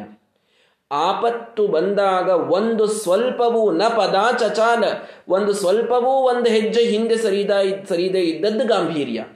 ಈ ಗಾಂಭೀರ್ಯವನ್ನು ನೋಡಿದಂತಹ ರಾಜ, ರಾಜನನ್ನ ಅರ್ಧ ರಾಜ್ಯವನ್ನು ಕೊಡ್ತೇನೆ ಅಂತನ್ನುವುದಕ್ಕೆ ತಾನು ಅಣಿಯಾದ. ಈ ಗಾಂಭೀರ್ಯಕ್ಕೆ ಬೇಕಾದದ್ದು ಮುಂದೆ ಧೃತಿಂ. ಒಂದಕ್ಕೊಂದು ಕನೆಕ್ಟೆಡ್ ಇವೆ ಅವು. ಧೃತಿಂ, ಧೈರ್ಯ. ಅಷ್ಟು ಧೈರ್ಯ ಇತ್ತು, ಅಷ್ಟು ಧೈರ್ಯ ಇತ್ತು ಒಳಗೆ. ಧೀರರು ಅಂತಂದ್ರೆ ಯಾರು? ಇದನ್ನು ಕೂಡ ನಾನು ಸ್ಪಷ್ಟವಾಗಿ ತಿಳಿಸಿದ್ದೇನೆ. ಅಂತೇಶ್ವರೇ ಮಿರೆ ಧೀರಾಹ, ನತೆ ಮಧ್ಯೇಶ್ವರೇ ಮಿರೆ. ಧೀರರು ಅಂತಂತಂದ್ರೆ ಬಹಳ ಹುಂಬತನ ಇದ್ದವರು ಧೀರರು ಅಂತ ತಿಳಿಯಬೇಡಿ. ಧಿಯಾಂ ರಮಂತೆ ಇತಿ ಧೀರಾಹ. ಬುದ್ಧಿಯಿಂದ ಯಾರು ಕೆಲಸವನ್ನ ಮಾಡ್ತಾರ ಅವರು ಧೀರರು. ಬುದ್ಧಿಯಿಂದ ಯಾರು? ನೋಡಿ, ಯಾವುದೋ ಒಂದು ಪ್ರಸಂಗ ಬಂದಾಗ ಅದನ್ನ ಅತಿಯಾದ ಒಂದು ಭಾವನೆಯ ತಳಹದಿಯ ಮೇಲದಕ್ಕೂ ಉತ್ತರವನ್ನು ಹುಡುಕುವುದಕ್ಕಿಂತಲೂ ಶಾಸ್ತ್ರದ ಬುದ್ಧಿಯಿಂದ ಯಾರದಕ್ಕೆ ಉತ್ತರವನ್ನು ಹುಡುಕ್ತಾರೆ? ಅವರು ಧೀರರು. ಅದು ಅಂತೇಶು ರೇಮಿರೆ, ನತೆ ಮಧ್ಯೇಶು ಅಂತಂದ್ರು. ಅದಕ್ಕೆ ಅರ್ಥ ಮಾಡಿದ್ದಾರೆ ಶ್ರೀಮದಾಚಾರ್ಯರು ಸ್ವಾಮಿಗಳವರು ಹೇಳಿದಾಗ, ಧರ್ಮ, ಅರ್ಥ, ಕಾಮ, ಮೋಕ್ಷ ಅಂತ ನೀವು ನಾಲ್ಕು ಪುರುಷಾರ್ಥಗಳನ್ನು ಇಟ್ಕೊಂಡ್ರೆ ಅಂತ ಅಂತ ಬರೋದು ಎರಡು ಕಡೆಗೆ. ಈ ಕಡೆಯಿಂದ ಬಂದರೆ ಮೋಕ್ಷ ಅಂತ, ಆ ಕಡೆಯಿಂದ ಬಂದರೆ ಧರ್ಮ ಅಂತ. ಮಧ್ಯದಲ್ಲಿ ಕಾಮ ಮತ್ತು ಅರ್ಥಗಳು. ಧರ್ಮ ಮತ್ತು ಮೋಕ್ಷದ ವಿಷಯದೊಳಗೇನೆ ಯಾವಾಗಲೂ ಬುದ್ಧಿ ಇದ್ದವರು ಧೀರರು. ಸದಾ ಪರಮಾತ್ಮನನ್ನು ನಂಬಿ ಈ ಒಂದು ಬುದ್ಧಿಯಿಂದಲೇನೆ ರಮಣ, ಬುದ್ಧಿಯೊಳಗೇನೆ ಆನಂದವನ್ನು ಪಡುವಂಥವರು ಧೀರರು. ಈ ಧೈರ್ಯ ಇದ್ದವರಿಗೆ ಸದಾ ಪರಮಾತ್ಮನೊಳಗೆ ಆಸಕ್ತಿ ಇದ್ದವರಿಗೆ ಒಂದು ಗಾಂಭೀರ್ಯ ಇರ್ತದೆ. ಏನು? ಎಷ್ಟು ಅವರ ಡೆಪ್ತ್ ಅನ್ನು ನಾವು ಕಲಕಲಿಕ್ಕೆ ನೋಡಿದಾಗಲೂ ಅದರೊಳಗಿನ ಪರಮಾತ್ಮನ ವಿಶ್ವಾಸ ಶೇಕ್ ಆಗದಂತೆ ಇರ್ತದೆ. ಯಾವಾಗ? ಶಾಸ್ತ್ರದೊಳಗೆ ಬುದ್ಧಿ ಇದ್ದಾಗ. ಅದನ್ನ ನೋಡಿದ ಇವನು. ಗಾಂಭೀರ್ಯ ಬರಲಿಕ್ಕೆ ಧೈರ್ಯ ಇಂಪಾರ್ಟೆಂಟ್ ಧೈರ್ಯ ಇತ್ತು. ಶಾಸ್ತ್ರದೊಳಗೆ ಅಷ್ಟು ಬುದ್ಧಿ ಇತ್ತು. ಶಾಸ್ತ್ರದೊಳಗೆ ಆನಂದ ಪಡುವಂತಹ ಒಂದು ಆಸಕ್ತಿ ಅಥವಾ ಅಂತಹ ಒಂದು ಗುಣ ನಮ್ಮೊಳಗಿತ್ತು ಅಂದರೆ ನಮ್ಮ ಜೀವನದೊಳಗೊಂದು ಗಾಂಭೀರ್ಯ ಬರ್ತದೆ. ನಮ್ಮ ಜೀವನಕ್ಕೊಂದು ಗಾಂಭೀರ್ಯ ಬರ್ತದೆ. ಎರಡೂ ಹೇಳ್ತೇವೆ ಅದಿರಲಿಲ್ಲ ಅಂತಂದ್ರೆ ಸುಮ್ಮನೆ ನಾವು ಮೇಲೆ ಮೇಲೆ ಇದ್ವಿ ಅಂತಂತಂದರೆ, ಮೇಲೆ ಮೇಲೆ ಆಗುವಂಥದ್ದೆಲ್ಲ ಸ್ವಲ್ಪ ಗದ್ಲನೆ ಇರ್ತದೆ ಯಾವಾಗಲೂ. ಯಾವ್ದ್ಯಾವ್ದು ಮೇಲೆ ಮೇಲೆ ನಡೆದಿರುತ್ತೆ ನೋಡ್ರಿ. ಶಾಸ್ತ್ರದ ಮೇಲೆ ಮೇಲಿನ ಜ್ಞಾನ ಇದ್ದವರು, ಒಳಗೆ ಇಳಿಲಾರ್ದಂಥ ಸುಮ್ಮನೆ ಮೇಲ್ಮೇಲೆ ಜ್ಞಾನ ಇದೆ ಅಂತಂತಂದ್ರೆ ಅವ್ರು ನೀವು ತಂದು ಕೂಡಿಸಿದ್ರಿ ಅಂತಂದ್ರೆ, ಅವ್ರಿಗೆ ಧೈರ್ಯ ಇರುವುದಿಲ್ಲ ಹೇಳಲಿಕ್ಕೆ. ಯಾಕೆ? ಆಳ ಇರಂಗಿಲ್ಲ ಅಲ್ಲಿ. ಆಳ ಇದ್ದಲ್ಲಿ ಧೈರ್ಯ ಇರ್ತದೆ ಯಾವಾಗಲೂ ಕೂಡ. ಎಷ್ಟೋ ಜನ ಯಾರೋ ಭಾಷಣಕಾರರು ಇರ್ತಾರೆ. ಆ ವಿಷಯದ ಬಗ್ಗೆ ತಿಳಿದುಕೊಂಡೇ ಇರುವುದಿಲ್ಲ ಆಳದೊಳಗೆ. ಅವರ ನೀವು ಭಾಷಣಕ್ಕಂತ ಕೂಡಿಸಿದ್ರಿ ಅಂದರೆ ಅವ್ರ ಧ್ವನಿ ನಡಗಲಿಕ್ಕೆ ಪ್ರಾರಂಭ ಆಗೇ ಬಿಡುತ್ತದೆ. ಯಾಕೆ ಧೈರ್ಯ ಹೋತು? ಗಾಂಭೀರ್ಯ ಇಲ್ಲ, ಅದಕ್ಕೆ ಧೈರ್ಯ ಹೋತು. ಹೌದೋ ಇಲ್ಲೋ ಆಳ ಇಲ್ಲ, ಅದಕ್ಕೆ ಹೋಗ್ತದೆ. ಹೀಗಾಗಿ ಆಳ, ಇದು ಒಂದಕ್ಕೊಂದು ವಿಚಿತ್ರವಾದಂತಹ ಸಂಬಂಧವುಳ್ಳಂತಹ ಗುಣಗಳಿವೆ ಇವೆಲ್ಲವೂ ಕೂಡ. ಶ್ರೀಮದಾಚಾರ್ಯರಿಗೆ ಗಾಂಭೀರ್ಯವಿತ್ತು. ಧೈರ್ಯ ಇತ್ತು ಸದಾ ಶಾಸ್ತ್ರದೊಳಗೆ ಆಸಕ್ತಿ ಇತ್ತು, ಪರಮಾತ್ಮನೊಳಗೆ ವಿಶ್ವಾಸ ಇತ್ತು. ಇದೆಲ್ಲ ಬಂದಿದ್ದರಿಂದ ಉರುವೀರ್ಯಂ, ಉತ್ಕೃಷ್ಟವಾದ ಸಾಮರ್ಥ್ಯ. ಅಂಥ ಧೈರ್ಯನೂ ಸುಮ್ಮನೆ ಎಲ್ರಿಗೂ ಇರ್ತದೆ ಅಂತಲ್ಲ, ಉರುವೀರ್ಯಂ, ಉತ್ಕೃಷ್ಟ ಸಾಮರ್ಥ್ಯ ಇರುತ್ತದೆ. ಅಂದರೆ ಯೋಗ್ಯತೆಯೂ ಬೇಕು ಅಂತ. ಉತ್ಕೃಷ್ಟ ಸಾಮರ್ಥ್ಯ ಇದೆ, ಎದರಿಂದ ಬರ್ತದೆ ಇದು? ಭಾಳ ಉಣ್ಣೋದ್ರಿಂದ, ತಿನ್ನೋದ್ರಿಂದ ನಮ್ಮೊಳ ಸಾಮರ್ಥ್ಯ ಬಂತು. ಪೈಲ್ವಾನ್ರ ಸಾಮರ್ಥ್ಯವನ್ನು ಇಲ್ಲಿ ಹೇಳಲಿಕ್ಕೆ ಹೊಂಟಿಲ್ಲ. ಉರುವೀರ್ಯ ಅಂತನ್ನುವುದನ್ನ ನಮಗೆ ಶ್ರೀಮದಾಚಾರ್ಯರ ವಿಷಯದೊಳಗೆ ತಿಳಿಸಬೇಕಾದಾಗ ಯೋಗ್ಯತೆ ಅನ್ನೋ ಅರ್ಥದೊಳಗೆ ನಾರಾಯಣ ಪಂಡಿತಾಚಾರ್ಯ ತಿಳಿಸ್ಲಿಕ್ಕೆ ಹೊಂಟಾರಲ್ಲಿ. ಹೀಗಾಗಿ ಯಾರಿಗೆ ಗಾಂಭೀರ್ಯ ಇದೆ, ಶಾಸ್ತ್ರದೊಳಗೆ ಅಷ್ಟು ಬುದ್ಧಿ ಇದೆ, ಇದು ಇದು ಯಾರಿಗೆ ಇರ್ತದೆ ಅಂತ ಕೇಳಿದ್ರೆ ಅದಕ್ಕೂ ಮೂಲದೊಳಗಿದ್ದ ಕಾರಣ ಏನು ಅಂದರೆ ಯೋಗ್ಯತೆ. ಉರುವೀರ್ಯ, ಉತ್ಕೃಷ್ಟವಾದ ಸಾಮರ್ಥ್ಯ. ಆ ಯೋಗ್ಯತಾ ಇದ್ದವರಿಗೆ ಆ ಧೈರ್ಯ ಇರುತ್ತದೆ ಆ ಧೈರ್ಯ ಇದ್ದವರಿಗೆ ಆ ಒಂದು ಆಳ, ಆ ಒಂದು ಗಾಂಭೀರ್ಯ ಇದು ಬಂದಿರುತ್ತದೆ ಹೀಗಾಗಿ ಯೋಗ್ಯತಾ ಇದು ಬಹಳ ಮಹತ್ವದ್ದು. ಶ್ರೀಮದಾಚಾರ್ಯರ ಯೋಗ್ಯತೆಯನ್ನು ರಾಜನಿಗೆ ತಿಳಿದಿರ್ಲಿಕ್ಕಿಲ್ಲ, ನಾನು ಒಪ್ಕೊಳ್ತೀನಿ. ಆ ತುರುಷ್ಕ ರಾಜನಿಗೆ ಶ್ರೀಮದಾಚಾರ್ಯ ಯೋಗ್ಯತಾ ತಿಳಿತು ಅಂತ ನೀವೇ ಹೆಂಗಂತೀರಿ? ಜೀವೋತ್ತಮವಾದಂತಹ ಯೋಗ್ಯತಾ ಸುತ್ತಿದ್ದಂಥವರಿಗೂ ಕೂಡ ಶಿಷ್ಯಂದ್ರಿಗೂ ತಿಳಿದಿಲ್ಲ. ಅದು, ಅದನ್ನು ಒಪ್ತೇನೆ. ಅಂತೂ ಇವರು ಮಹಾಯೋಗ್ಯರು ಅಂತಷ್ಟಂತೂ ಗೊತ್ತಾಗ್ತದ ಗೆಸ್ ಮಾಡಲಿಕ್ಕೆ. ಜೀವೋತ್ತಮರನ್ನು ಅವ್ರ ಯೋಗ್ಯತಾ ಸಾಕ್ಷಾತ್ಕಾರ ಮಾಡಿಕೊಳ್ಳುವಷ್ಟರ ಮಟ್ಟಿಗೆ ಇವನು ತಾನು ಯೋಗ್ಯನಿರ್ಲಿಕ್ಕಿಲ್ಲ. ಆದರೆ ಇವರು ಮಹಾನ್ ಪುರುಷರು ಅನ್ನುವಷ್ಟು ತಿಳಿದುಕೊಳ್ಳಿಕ್ಕಂತೂ ಅದನ್ನ ಸಾಕಷ್ಟು ಅವನಿಗೆ ಮಾನದಂಡಗಳಲ್ಲಿ ಕಣ್ಣು ಮುಂದೆ ಕಾಣಿಸಿವೆ. ಹೀಗಾಗಿ ಉತ್ಕೃಷ್ಟವಾದ ಯೋಗ್ಯತೆಯುಳ್ಳವರು ಅಂತ ಗೊತ್ತಾಗಿದ್ದಕ್ಕವನು ತನ್ನ ಅರ್ಧ ರಾಜ್ಯವನ್ನು ಸಮರ್ಪಣ ಮಾಡಲಿಕ್ಕೆ ಹೊರಟ. ಅಂದರೆ ನೀತಿಂ ಪ್ರಕಾಶಯಿತು, ವಿಪತ್ತುಗಳೊಳಗೆ ಆಪತ್ತು ಬಂದಾಗ ನಾವು ಮಾಡಬೇಕಾದದ್ದೇನು ಅಂತ ಶ್ರೀಮದ್ ಆಚಾರ್ಯ ತೋರಿಸ್ಲಿಕ್ಕೆ ಇದನ್ನೆಲ್ಲ ಮಾಡಿದ್ರು ಅಂತ ಹೇಳ್ತಾ ಇದ್ದಾರೆ. ಇದಾಗಿದ್ಯಾಕೆ ಈ ಒಂದು ಪ್ರಸಂಗದೊಳಗೆ ಏನು ತೋರಿಸಿದ್ರು? ತಾವೇ ಎಲ್ಲರನ್ನೂ ಮೀರಿ ಸರಳವಾಗಿ ನಡ್ಕೋತ ಹೋಗ್ಲಿಕ್ಕೆ ಬರ್ತಿತ್ತು ಶ್ರೀಮದಾಚಾರ್ಯರಿಗೆ. ಮಧ್ಯದೊಳಗೆ ನಿಂತು ಈ ರಾಜನ ಜೊತೆಗೆ ಮಾತಾಡಿ ಇಷ್ಟೆಲ್ಲ ಕೆಲಸ ಮಾಡಿ ಮುಂದೆ ಹೊಂಟಿದ್ದಕ್ಕೆ ಏನು ಕಾರಣ ಅಂದರೆ ನಮಗಿಂಥ ವಿಪತ್ತು ಬಂದಾಗ ಏನು ಮಾಡಬೇಕು ಅನ್ನೋದನ್ನು ತೋರಿಸ್ಲಿಕ್ಕೆ ಅಂತ ನಾರಾಯಣ ಪಂಡಿತಾಚಾರ್ಯ ಒಂದು ಮಾತು ಹೇಳಿದರು. ಹಾಗಾದರೆ ನಮಗೆ ಆಪತ್ತು ಬಂದಾಗ ನಾವು ಮಾಡಬೇಕಾದದ್ದು ಏನು ಅನ್ನೋದನ್ನು ಒಂದೊಂದಾಗಿ ಒಂದೊಂದಾಗಿ ವಿಶ್ಲೇಷಣೆ ಮಾಡ್ತಾ ಹೋದರೆ ಮೊದಲು ಗಾಂಭೀರ್ಯ ಇರಬೇಕು ಜೀವನದೊಳಗೆ. ಬಹಳ ಆಳದ ಒಂದು ಅಧ್ಯಯನ ಇರಬೇಕು. ಶಾಸ್ತ್ರದೊಳಗೆ ಅಷ್ಟೊಂದು ಆಸಕ್ತಿ ಇರಬೇಕು. ಅದಕ್ಕೆ ಯೋಗ್ಯತಾ ಬೇಕು. ಇದು ಮಾತ್ರ ನಿಜ. ಅದಕ್ಕೆ ಯೋಗ್ಯತಾ ಬೇಕು. ಇನ್ನು ಇದರಿಂದ ಬರುವಂಥದ್ದೇನಿದೆ ಅದೆಲ್ಲ ಅಭಿವ್ಯಕ್ತವಾಗಿರ್ಬೇಕು. ಇವೆಲ್ಲ ಒಳಗಿಂದು. ಇಲ್ಲಿ ಬಹಳ ಸುಂದರವಾಗಿದೆ. ಮೂರ್ ಆರು ಗುಣಗಳನ್ನು ಹೇಳ್ಯಾರ ಇಲ್ಲಿ. ಗಾಂಭೀರ್ಯ, ಧೃತಿ, ಉರುವೀರ್ಯ. ಮೂರು. ಆರ್ಯಭಾವ ಅಗ್ರ ತೇಜಸ್ಸು ಮಾತುಗಳು. ಮೂರು. ಈ ಮೂರು ಮೂರರ ಸೆಟ್ ಇದೆ ಇಲ್ಲಿ. ಬಹಳ ವಿಶ್ಲೇಷಣೆ ಮಾಡಲಿಕ್ಕೆ ಇನ್ನೂ ಬಹಳ ಸಮಯ ಬೇಕು ನನಗೆ ನಿಜವಾಗಿ. ಆರು ಗುಣಗಳನ್ನು ಹೇಳ್ಯಾರೆ. ಒಂದು ಒಂದು ಆಪತ್ತಿನಿಂದ ಹೊರಗೆ ಬರಲಿಕ್ಕೆ ಆರು ಗುಣಗಳನ್ನು ಹೇಳಿದ್ದಾರೆ. ಮೂರು ಗುಣಗಳು ಒಳಗಿರಬೇಕಾದದ್ದು, ಮೂರು ಗುಣಗಳು ಪ್ರಕಟವಾಗಬೇಕಾದದ್ದು. ಒಳಗಿರಬೇಕಾದ ಗುಣಗಳು ಅಂದರೆ ಈ ಗಾಂಭೀರ್ಯ, ಈ ಧೃತಿ, ಧೈರ್ಯ, ಈ ಸಾಮರ್ಥ್ಯ ಅಂದರೆ ಯೋಗ್ಯತೆ, ಇವೆಲ್ಲ ಒಳಗಿರಬೇಕಾದದ್ದು. ಇನ್ನು ಹೊರಗಿರಬೇಕಾದದ್ದು ಯಾವುದು ಅಂತಂದರೆ ಎಲ್ಲಕ್ಕಿಂತಲೂ ಮೊದಲು ಆರ್ಯಭಾವ. ಜನನ, ಜನರು ನಮ್ಮನ್ನು ನೋಡಿದಾಗ ನಾವೊಂದು ಪೂಜ್ಯ ಭಾವನೆಯನ್ನು ನಮ್ಮ ಮೇಲೆ ತಾಳುವಂತಹ ಒಂದು ಅಭಿವ್ಯಕ್ತಿ ನಮಗೆ ಇರಬೇಕು ಮೊದಲಿಗೆ. ಅಂದ್ರೆ ನಮ್ಮ ನೀವು ಅದನ್ನು ವೇಷಪೋಷಗಳೊಳಗನ್ರಿ, ನಾಮಧಾರಣೆ ಒಳಗನ್ರಿ, ಅದನ್ನು ಯಾವ ರೀತಿಯಾಗಿ ನೀವು ಹೇಳ್ತೀರೋ ಅಂತೂ ಜನ ನಮ್ಮನ್ನು ನೋಡಿದಾಗ ನಮ್ಮ ನಮ್ಮ ಮೇಲೆ ಅವರಿಗೊಂದು ಪೂಜ್ಯ ಭಾವನಾ ಬರುವಂತಹ ಒಂದು ಪ್ರೆಸೆಂಟೇಷನ್ ನಮ್ಮೊಳಗಿರ್ಬೇಕು. ಇದು ಇದು ಇದು ಇರಬೇಕು. ಹೊರಗಿನ ಹೊರಗಿನ ಗುಣಗಳನ್ನು ಹೇಳ್ತಾ ಇದ್ದಾರೆ ಈಗ. ನಮ್ಮಲ್ಲಿ ಆರ್ಯಭಾವ ಬೇಕು. ಜನರು ನಮ್ಮನ್ನು ನೋಡಿದಾಗ ಇವರು ಆರ್ಯರು, ಇವರು ಪೂಜ್ಯರು, ಇವರು ಇವರು ಇವರು ನಮ್ಮ ನಮಗೆ ಒಂದು ಗೌರವಕ್ಕೆ ಪಾತ್ರರು ಅಂತ ಜನರಿಗೆ ಅನಿಸ್ಬೇಕು. ಈ ಆರ್ಯ ಭಾವ ಬರ್ಲಿಕ್ಕೆ ಮತ್ತೆ ಹಿಂದಿಂದೆಲ್ಲ ಕಾರಣ ಆಗ್ತದೆ. ಯೋಗ್ಯತಾ ಕಾರಣ ಆಗ್ತದೆ, ಗಾಂಭೀರ್ಯ ಕಾರಣ ಆಗ್ತದೆ, ಧೈರ್ಯ ಕಾರಣ ಆಗ್ತದೆ, ಇದೆಲ್ಲ ಕಾರಣ ಆಗ್ತದೆ. ಅಂತೂ ಹೊರಗೆ ಅದು ಪ್ರಕಟ ಆಗಿರಬೇಕು. ಬಹಳ ಒಳಗೆ ಶಾಸ್ತ್ರಜ್ಞಾನಿ ಇದ್ದವರು ಇರ್ತಾರೆ ಕೆಲವರು. ಬಹಳ ಒಳ್ಳೆ ಶಾಸ್ತ್ರಜ್ಞಾನಿ ಇದ್ದವರು ಇರ್ತಾರೆ. ಆದರೆ ಅವರ ಒಂದು ಹೊರಗಿನ ಒಂದು ಅಭಿವ್ಯಕ್ತಿಯೊಳಗೆ ಅತಿಯಾದಂತಹ ಒಂದು ವ್ಯರ್ಥವಾದ ಪ್ರಲಾಪಗಳನ್ನು ಮಾಡ್ತಾ ಇರೋದು ಅಥವಾ ಅಲ್ಲಿ ಅಸಂಬದ್ಧವಾಗಿ ಮಾತಾಡುವಂಥದ್ದು, ಹೀಗೆಲ್ಲ ಒಂದಿಷ್ಟು ಗುಣಗಳಿಂದ ತಮ್ಮ ಪೂಜ್ಯ ಭಾವನೆಯನ್ನು ಕಳ್ಕೊಳ್ತಾ ಇರ್ತಾರೆ ಅವರು, ಜನರ ದೃಷ್ಟಿಯೊಳಗೆ. ಒಳ್ಳೆ ಜ್ಞಾನಿಗಳಿರ್ತಾರೆ, ಒಳ್ಳೆ ಶಾಸ್ತ್ರದ ನಿಷ್ಠಾವಂತರಿರ್ತಾರೆ, ಕರ್ಮಾಚರಣೆಯನ್ನು ಮಾಡ್ತಾ ಇರ್ತಾರೆ, ಆದರೆ ಹೊರಗಿನ ವ್ಯವಹಾರಕ್ಕೆ ಬಹಳ ಅಸಂಬದ್ಧರಾಗಿರ್ತಾರೆ. ಹೀಗಾಗಿ ಜನರ, ಜನರಿಗೆ ಅವರ ಮೇಲಿನ ಪೂಜ್ಯ ಭಾವ ಇದು ಕಡಿಮೆ ಆಗ್ತಾ ಇರ್ತದೆ. ಅದಿದ್ರೂ ಕೂಡ ಈ ದಂಡಕ್ಕೆ ಅರ್ಹರಾದಂಥವರು, ರಾಜ್ಯಕ್ಕೆ ಅರ್ಹರಾದರು ಅನ್ನುವಂಥದ್ದೇನು ಬಂತಲ್ಲ. ಅಂದರೆ ಆಪತ್ತು ಬಂದಾಗ ಏನೋ ನೀತಿಯನ್ನು ಪ್ರಕಾಶ ಮಾಡ್ತಾ ಇದ್ದಾರಲ್ಲ, ಅದಕ್ಕೆ ಅವ್ರು ಯೋಗ್ಯರು ಅಂತಾಗುವುದಿಲ್ಲ. ಒಳಗಿನದೂ ಬೇಕು, ಹೊರಗಿನದೂ ಬೇಕು. ನಾವು ಒಳ್ಳೆ ಜ್ಞಾನ ಇದೆ, ನಾವು ಏನು ಮಾತಾಡಿದ್ರು ನಡೀತದೆ ಅಸಂಬದ್ಧವಾಗಿ ಅಂತ ಅನ್ಲಿಕ್ಕೆ ಬರುವುದಿಲ್ಲ. ಒಳಗಿಂದ ಎಷ್ಟು ಮಹತ್ವದ್ದು ಹೊರಗಿಂದ ಅಷ್ಟೇ ಮಹತ್ವದ್ದು. ಶ್ರೀಮದ್ ಆಚಾರ್ಯ ಎರಡಕ್ಕೂ ಮಹತ್ವ ಕೊಟ್ಟಿದ್ದಾರೆ. ಬಹಳ ಜನ ನಮ್ಮ ಮೇಲೊಂದು ಆಪಾದನೆ ಮಾಡೋದುಂಟು. ಏನು? ನಮ್ಮ ಜನರೊಳಗೆ ಪ್ರೆಸೆಂಟೇಷನ್ನಿಗೆ ಮಹತ್ವ ಇಲ್ಲ. ಹೊರಗೆ ಏನು ಹೇಳಬೇಕು ಅದನ್ನು ಭಾಳ ತಲೆ ಕೆಡಿಸ್ಕೊಳ್ಳೋದಿಲ್ಲ. ಅವ್ರು ತಾವು ಒಳಗಿದ್ರೆ ಮುಗಿದು ಹೋಯಿತು. ಹೊರಗೆ ನೀವು ಹೆಂಗೆ ಹೇಳಿದ್ರು ನಾವೇನು ಹೇಳ್ತೀವಿ ಅದನ್ನೇ ಖರೆ ಅನ್ನುವಂಥ ಒಂದು ವಿಚಾರದೊಳಗೆ ಇವತ್ತು ಬಹಳ ಶಾಸ್ತ್ರಕಾರರು ಅಥವಾ ಅದನ್ನು ಉಪನ್ಯಾಸ ಮಾಡೋರೆಲ್ಲ ಇಂಥ ಭಾವನಾದೊಳಗಿದ್ದವರಿದ್ದಾರೆ. ಅಂತ ಹೆಚ್ಚು ಜನ ನಮ್ಮ ನಮ್ಮ ಮೇಲೆ ಆರೋಪ ಮಾಡೋದುಂಟು. ಶ್ರೀಮದಾಚಾರ್ಯದ ಮಾತಲ್ಲ ಅದು. ಸರ್ವಥ. ಸರ್ವಥ ಅಲ್ಲ. ಶ್ರೀಮದಾಚಾರ್ಯ ಎರಡನ್ನೂ ಹೇಳಿದ್ದಾರೆ. ಒಳಗೆ ಎಷ್ಟು ನಿಷ್ಠ ಇರ್ತದೋ ಹೊರಗದರ ಪ್ರಕಟನೂ ಅಷ್ಟು ಆಗಬೇಕು ಅಭಿವ್ಯಕ್ತಿ. ಅಂದರೆ ಜನರಿಗೆ ನಿಮ್ಮ ಮೇಲೆ ಪೂಜ್ಯ ಭಾವನ ಬರಬೇಕು. ಅಲ್ಲಿ ತನಕ ಅವರು ನೀವು ಹೇಳಿದ್ದನ್ನು ನಂಬ್ರಿ ಅಂತ ಅನ್ನೋದು ಸಾಧ್ಯ ಇಲ್ಲ. ನಾ ಹೇಳ್ತೀನಿ, ನಂಬ್ರಿ, ನಂಬಂಗಿಲ್ಲ. ಯಾರ್ಯಾರು ಈಗಿನ ಜಮಾನದೊಳಗಂತೂ ಯಾರೂ ನಂಬುವುದಿಲ್ಲ ಅದನ್ನು. ನಂಬಬೇಕು ಅಂತಂತಂದ್ರೆ ನೀವು ಒಳಗೇನೊಂದು ನಿಷ್ಠ ಆಯ್ತು ನೀವು ಇರಬಹುದು ಒಳಗೆ. ಬಹಳ ಸಾತ್ವಿಕ ತಮನಾದಂಥ ಇನ್ನೇನು ನೀವು ಇದೇ ಜನ್ಮ ಚರಮದೇಹ ಮೋಕ್ಷಕ್ಕೆ ಹೋಗೋರೇ ಇರಬಹುದು. ಆದರೆ ಅದನ್ನು ಅಭಿವ್ಯಕ್ತಿ ಒಳಗೆ ತರುವ ತನಕ ಯಾರೂ ನಂಬುವುದಿಲ್ಲ. ಆದ್ದರಿಂದ ಆರ್ಯಭಾವಂ. ಜನರಿಗೆ ನಮ್ಮನ್ನು ಕಂಡ್ರೆ ಒಂದು ಪೂಜ್ಯ ಭಾವನಾ ಬರುವಂಥ ಅಭಿವ್ಯಕ್ತಿ ನಮ್ಮೊಳಗಿರಬೇಕು ಅದಕ್ಕೆ ಎರಡು ಮಹತ್ವದ್ದು ಮುಂದಿನ ಎರಡು ಗುಣ ನೋಡ್ರಿ. ಎರಡು ಮಹತ್ವದ್ದು ಅದಕ್ಕೆ. ಏನು? ತೇಜೋ ಅಗ್ರ್ಯಂ. ಅಗ್ರ್ಯವಾದ ತೇಜಸ್ಸು ಮುಖದ ಮೇಲೆ ಇರಬೇಕು. ಅಗ್ರ್ಯವಾದ ತೇಜಸ್ಸು ಇರಬೇಕು ಮುಖದ ಮೇಲೆ. ಅದ್ಭುತವಾದಂಥ ವರ್ಚಸ್ಸಿರಬೇಕು ಅದು ಗೊತ್ತಾಗ್ತದೆ. ನೋಡಿ, ಮುಖದ ಮೇಲಿನ ಕಳೆ ಅನ್ನೋದು ಇದು ಎಲ್ಲರಿಗೂ ಗೊತ್ತಾಗುವಂಥ ಒಂದು ಪ್ಯಾರಾಮೀಟರ್ ಇದು. ಇದನ್ನೇನು ಇದನ್ನು ಯಾರೂ ಇದನ್ನು ತಿಳ್ಕೊಳ್ಳಿಕ್ಕೆ ಆಗುವುದಿಲ್ಲ ಅಂತಿರುವುದಿಲ್ಲ ಇದನ್ನು. ಎಲ್ಲರಿಗೂ ಗೊತ್ತಾಗುವಂಥ ಪ್ಯಾರಾಮೀಟರ್ ಇದು. ಅಗ್ರವಾದ ತೇಜಸ್ಸು ಮುಖದ ಮೇಲೆ. ಅದು ಗೊತ್ತೇ ಆಗ್ತದ್ರಿ. ಬಹಳ ಜ್ಞಾನಿಗಳನ್ನು ನಾವು ಎಷ್ಟು ಜನ, ಎಷ್ಟು ಜನರನ್ನು ನೋಡ್ತೇವೆ ನಾವು. ನಮ್ಮ ಸ್ವಾಮಿಗಳವರ ಮುಖದ ಮೇಲಿದ್ದ ಕಳೆಯನ್ನು ಯಾರು, ಯಾರೊಳಗೆ ನೋಡ್ತೇವೆ ಹೇಳ್ರಿ. ನೀವು ಎಲ್ಲರನ್ನು ನೋಡಿದ್ದೀರಲ್ಲ.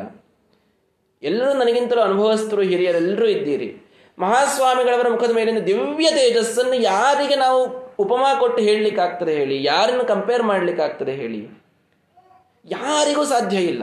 ಆ ಅಗ್ರ ತೇಜಸ್ಸು ಮುಖದ ಮೇಲಿದ್ದದ್ರಿಂದ ಆ ಒಂದು ವಿಪತ್ತು ಬಂದಾಗ ಅದನ್ನು ಸರಳವಾಗಿ ನೀಗಿಸುವಂತಹ ಸಾಮರ್ಥ್ಯ ಬಂದು ಹೋಗಿಬಿಡ್ತದೆ ಸರಿ ನಮಗೆ ಅದು ಬರಲಿಕ್ಕಿಲ್ಲ. ಅಂತೂ ತೇಜಸ್ಸು ಬರಲಿಕ್ಕೇನು ಮಾಡಬೇಕೋ ಅದನ್ನಂತೂ ಮಾಡಬೇಕು.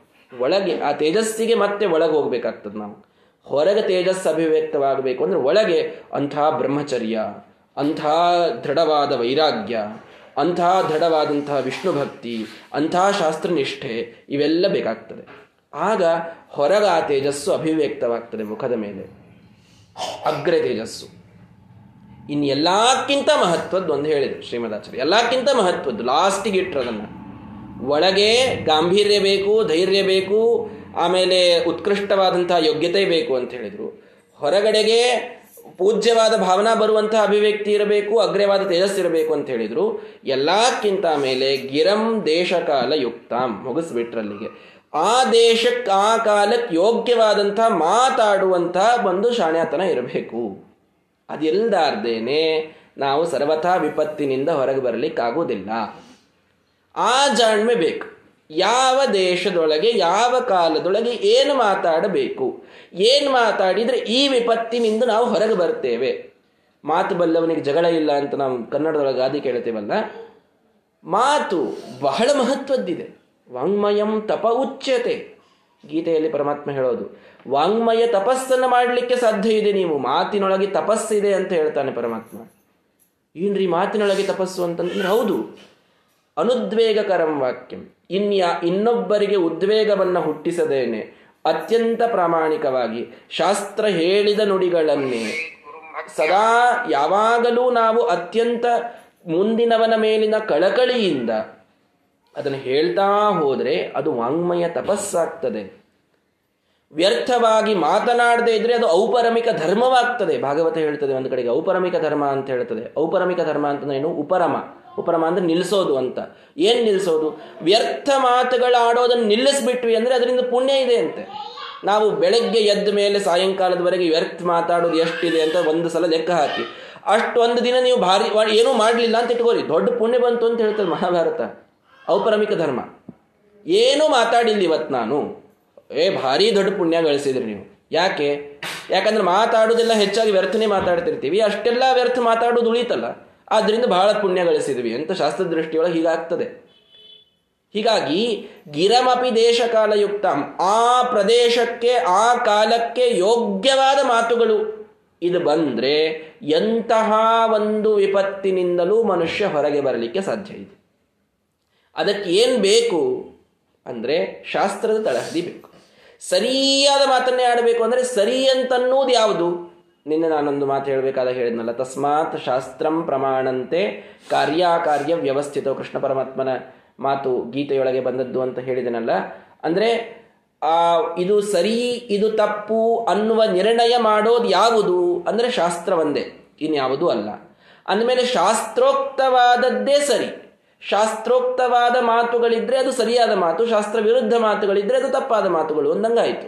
ಹೀಗಾಗಿ ದೇಶಕಾಲಕ್ಕೆ ಯೋಗ್ಯವಾದಂತಹ ಮಾತುಗಳು ಅಂತಂದರೆ ಶಾಸ್ತ್ರೀಯವಾದ ಮಾತುಗಳಿರಬೇಕು. ಪ್ರಾಕ್ಟಿಕಲ್ ಆಗಿ ಆ ಕಾಲಕ್ಕೆ ಹೊಂದುವಂತಹ ಮಾತುಗಳನ್ನು ಆಡಬೇಕು. ಇನ್ನೂ ಒಳಗೆ ಹೋದರೆ ಶ್ರೀಮದಾಚಾರ್ಯ ಮಾಡಿದ್ದು, ಆ ತುರುಷ್ಕರಾಜನ ಭಾಷೆಯೊಳಗೆ ಮಾತಾಡಿದ್ದು. ಅಂದರೆ ವ್ಯಕ್ತಿ ಮುಂದೆ ಯಾವನಿದ್ದಾನ ಅವನಿಗೆ ತಿಳಿಯುವ ಭಾಷೆ ಯಾವುದಿದೆ ಇದರೊಳಗೆ ಮಾತಾಡಬೇಕು. ಆಗ ವಿಪತ್ತಿನಿಂದ ಹೊರಗೆ ಬರ್ತೇವೆ. ಇನ್ನೂ ಒಳಗೆ ಹೋಗಿ ಅದನ್ನು ನಾವು ನೋಡೋದಾದರೆ. ಅವನಿಗೆ ಒಂದೇ, ಎಲ್ರಿಗೂ ಒಂದೇ ಭಾಷೆ ತಿಳಿ, ಭಾಷೆ ಅಂತಂದರೆ ಬರೀ ಕನ್ನಡ, ಹಿಂದಿ, ಸಂಸ್ಕೃತ ಅಂತ ಅಷ್ಟೇ ತಿಳಿಬೇಡ್ರಿ. ಒಂದು ಟೋನ್ ಒಬ್ರಿಗೆ ಅರ್ಥ ಆಗ್ತದೆ, ಇನ್ನೊಬ್ರಿಗೆ ಇನ್ನೊಂದು ಟೋನ್ ಅರ್ಥ ಆಗ್ತದೆ. ಅವರವರಿಗೆ ಅವರವರ ಭಾಷಾದೊಳಗೆ ಉತ್ತರ ಕೊಡಬೇಕಾಗ್ತದೆ. ಸಾಧ್ವಾಚಾರ ಮಾಯಾಚಾರೋ ಮಾಯೆಯ ವರ್ತಿತವ್ಯ. ಸಾಧ್ವಾಚಾರೋ ಸಾಧುನಾ ಪ್ರತ್ಯುಪೇಯ. ಮಹಾಭಾರತದಲ್ಲಿ ವಿದುರ ನೀತಿ ತಿಳಿಸ್ತದೆ ನಮಗೆ. ಯಾರಿಗೆ ಯಾವ ಭಾಷೆ ಅರ್ಥವಾಗ್ತದೋ ಅವರಿಗೆ ಆ ಭಾಷೆಯೊಳಗೆ ತಿಳಿಸೋದು ಗಿರಮಪಿ ದೇಶ ಕಾಲ ಯುಕ್ತ ಅನ್ನೋದಕ್ಕೆ ಅದು ನಿದರ್ಶನ.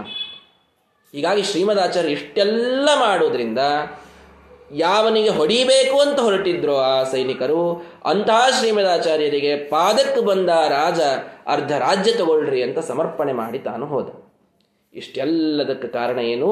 ಅವರಿಗೆ ಇದ್ದ ಗಾಂಭೀರ್ಯ, ಅವರಿಗಿದ್ದಂತಹ ಧೈರ್ಯ, ಅವರಿಗಿದ್ದಂತಹ ಯೋಗ್ಯತೆ, ಅವರಿಗಿದ್ದಂತಹ ಶ್ರೇಷ್ಠವಾದಂತಹ ಪೂಜ್ಯತಾ ಭಾವನೆ, ಅಂದರೆ ಜನರಿಗೆ ಅವರ ಮೇಲಿದ್ದಂತಹ ಪೂಜ್ಯತಾ ಮನೋಭಾವ, ಇನ್ನೂ ಅಗ್ರವಾದಂತಹ ತೇಜಸ್ಸು ಭಾರೀ ಪ್ರಾಕ್ಟಿಕಲ್ ಆದಂತಹ ಮಾತುಗಳು, ಅದ್ಭುತವಾದಂತಹ ವಾಗ್ಮಿತೆ ಇದಿದ್ದವ ಎಲ್ಲ ಆಪತ್ತುಗಳಿಂದ ಹೊರಗೆ ಬರ್ತಾನೆ.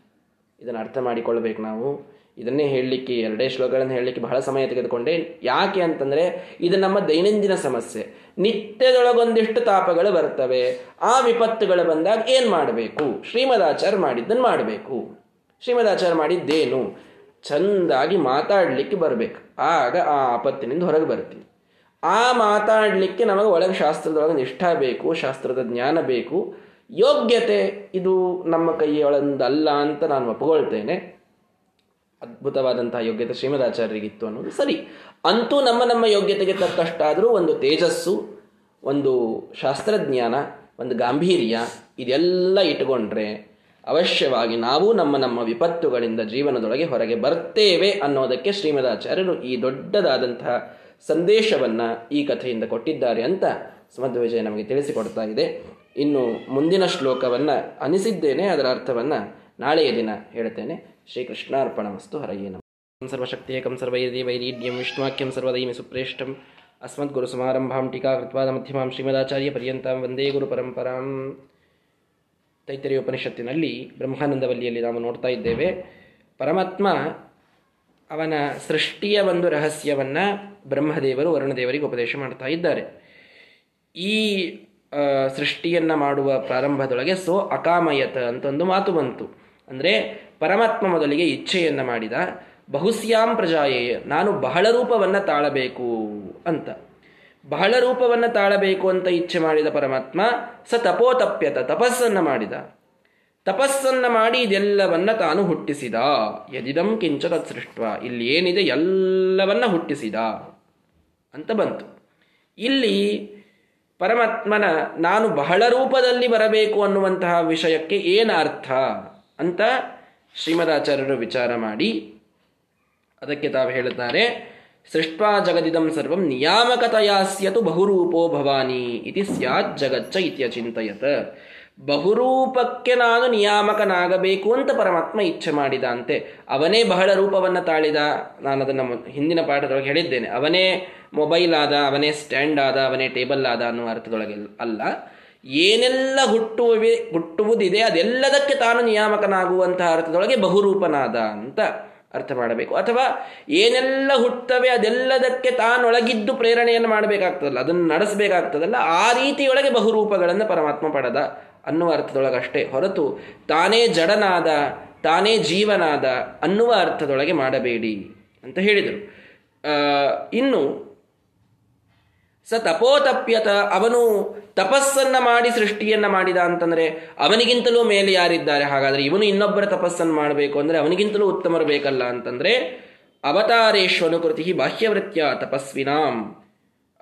ಸ್ಯಾದಿತ್ ಆಲೋಚನಾತ್ ನಾಣ್ಯತ್ ತಪೋ ವಿಷ್ಣು ಕದಾಚನ. ವಿಷ್ಣುವಿಗೆ ಆಲೋಚನಾ ಅನ್ನುವುದನ್ನು ಬಿಟ್ಟರೆ ಇನ್ಯಾವ ತಪಸ್ಸಿಲ್ಲ ಅಂತ ಶ್ರೀಮದಾಚಾರ್ಯ ಹೇಳಿದರು.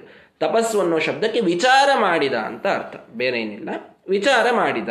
ಪರಮಾತ್ಮ ವಿಚಾರ ಮಾಡಿ ಸೃಷ್ಟಿಯನ್ನ ಮಾಡಿದ. ಹಾಗಾದ್ರೆ ನೋಡ್ರಿ, ವಿಚಾರ ಯಾರು ಮಾಡ್ತಾರೆ? ಯಾರಿಗೆ ಒಂದೆರಡು ನಿಮಿಷ ತಡ್ರಿ, ವಿಚಾರ ಮಾಡ್ತೀನಿ ಅಂತ ಯಾವಾಗ ಅಂತೀವಿ ಆಗಿಂದಾಗ ಹೊಳಿಲಿಲ್ಲ ಅಂದ್ರೆ ವಿಚಾರ ಮಾಡಿ, ವಿಚಾರ ಮಾಡ್ತೀನಿ ಅಂತ ಅನ್ನೋದು. ಅಂದಮೇಲೆ ಪರಮಾತ್ಮನು ವಿಚಾರ ಮಾಡಿದ ಅಂತಂದ್ರೆ ಆಗಿಂದಾಗ ಅವನಿಗೆ ಸೃಷ್ಟಿ ಮಾಡಲಿಕ್ಕೆ ಯೋಗ್ಯತಾ ಇರಲಿಲ್ಲ ಅಂತ ಅರ್ಥ ಆಗ್ತದಲ್ಲ? ಸ್ವಲ್ಪ ನಾವು ಒಳಗೆ ಹೋಗಿ ನೋಡಿದರೆ ವಿಚಾರ ಮಾಡಿ ನೋಡಿದರೆ. ಪರಮಾತ್ಮನಿಗೆ ಆಗಿಂದಾಗ ಮಾಡ್ಲಿಕ್ಕೆ ಆಗ್ತಿರ್ಲಿಲ್ಲ ಆದ್ದರಿಂದ ವಿಚಾರ ಮಾಡಿ ಮಾಡಿದ ಅಂತ ಹೀಗಾಗ್ತದಲ್ಲ ಅಂತ ನಾವು ಅನ್ನಬಹುದು. ಅದಕ್ಕೆ ಶ್ರೀಮದಾಚಾರ್ಯರು ಸೂಚನೆ ಮಾಡಿದಂತಹ ಉತ್ತರಗಳು ಬೇರೆ ಬೇರೆ ಗ್ರಂಥಗಳಲ್ಲಿ ನಾವು ನೋಡಿದರೆ, ಈ ಸೃಷ್ಟಿ ಇದು ಬುದ್ಧಿಪೂರ್ವಕವಾಗಬೇಕು ಅನ್ನೋದು ದೇವರ ಇಚ್ಛಾ ಇತ್ತಷ್ಟೆ. ಅವನಿಗೆ ವಿಚಾರ ಮಾಡಿದ ಅಂತಂತಂದರೆ, ಆ ಹಿಂದಿನ ಕ್ಷಣದೊಳಗೇನು ಅವನಿಗೆ ಆಗ್ತಿತ್ತೋ ವಿಚಾರ ಮಾಡಿಯೋ ಅವನು ಅದನ್ನೇ ಮಾಡಿದ್ದು. ಅದರೊಳಗೇನು ಡಿಫ್ರೆನ್ಸ್ ಆಗಿಲ್ಲ. ಮೊದಲು ಮಾಡಿದರೂ ಬರ್ತಿತ್ತು. ಆದರೆ ನಾವು ಏನೋ ಒಂದನ್ನು ಮಾಡ್ತಾ ಇದ್ದೀವಿ ಅಂತಂದರೆ ಅದಕ್ಕೆ ವಿಚಾರ ಎಷ್ಟು ಮಹತ್ವದ್ದು? ಯಾವುದೇ ಒಂದು ಕೃತಿ, ಯಾವುದೇ ಒಂದು ಕಾರ್ಯ ಇದು ಬುದ್ಧಿಪೂರ್ವಕ ಆಗೋದು ಎಷ್ಟು ಮಹತ್ವದ್ದು ಅನ್ನೋದನ್ನು ತೋರಿಸ್ಲಿಕ್ಕೆ ಸಮಗ್ರ ಬ್ರಹ್ಮಾಂಡದ ಸೃಷ್ಟಿಯನ್ನು ಮಾಡುವಂತಹ ಶಕ್ತಿಯ ಉಳ್ಳ ಪರಮಾತ್ಮ, ಅದನ್ನು ಏನೂ ವಿಚಾರ ಮಾಡಿಯೂ ಮಾಡಲಿಕ್ಕೆ ಬರ್ತಿದ್ರು ಕೂಡ ವಿಚಾರ ಮಾಡಿ ಮಾಡಿದ. ಇದರಿಂದ ಇಷ್ಟೇ ತಿಳಿಸಿದ. ಯಾವ ಕಾರ್ಯವನ್ನು ವಿಚಾರಿಸದೆ ಮಾಡಬೇಡಿ. ಬುದ್ಧಿಪೂರ್ವಕವಾಗಿರಬೇಕು ಕೃತಿಗಳು. ನಾವು ಮಾಡುವ ಪ್ರತಿಯೊಂದು ಕಾರ್ಯ ಬುದ್ಧಿಪೂರ್ವಕವಾಗಿರಬೇಕು. ಸುಮ್ ಸುಮ್ಮನೆ ಮಾಡಿಬಿಡೋದು ಆಮೇಲೆ ಅದು ತಪ್ಪಾಯಿತು ಅಂದ್ರೆ ಹೌದೇನ್ರಿ? ಆ ಸಮಯಕ್ಕೆ ನಾವು ವಿಚಾರ ಮಾಡಿದ್ದಿಲ್ ಬಿಡ್ರಿ. ಅಂತಂತೀವಿ ಎಷ್ಟೋ ಸಲ. ಅಂದ್ರೆ ವಿಚಾರ ಮಾಡಲಾರ್ದೇ ಮಾಡಿದ್ದು ಕೆಲವೊಮ್ಮೆ ತಪ್ಪಾಗ್ತದೆ. ವಿಚಾರ ಮಾಡಿ ಮಾಡಿದ್ದು ತಪ್ಪಾಗೋದು ವಿರಳ.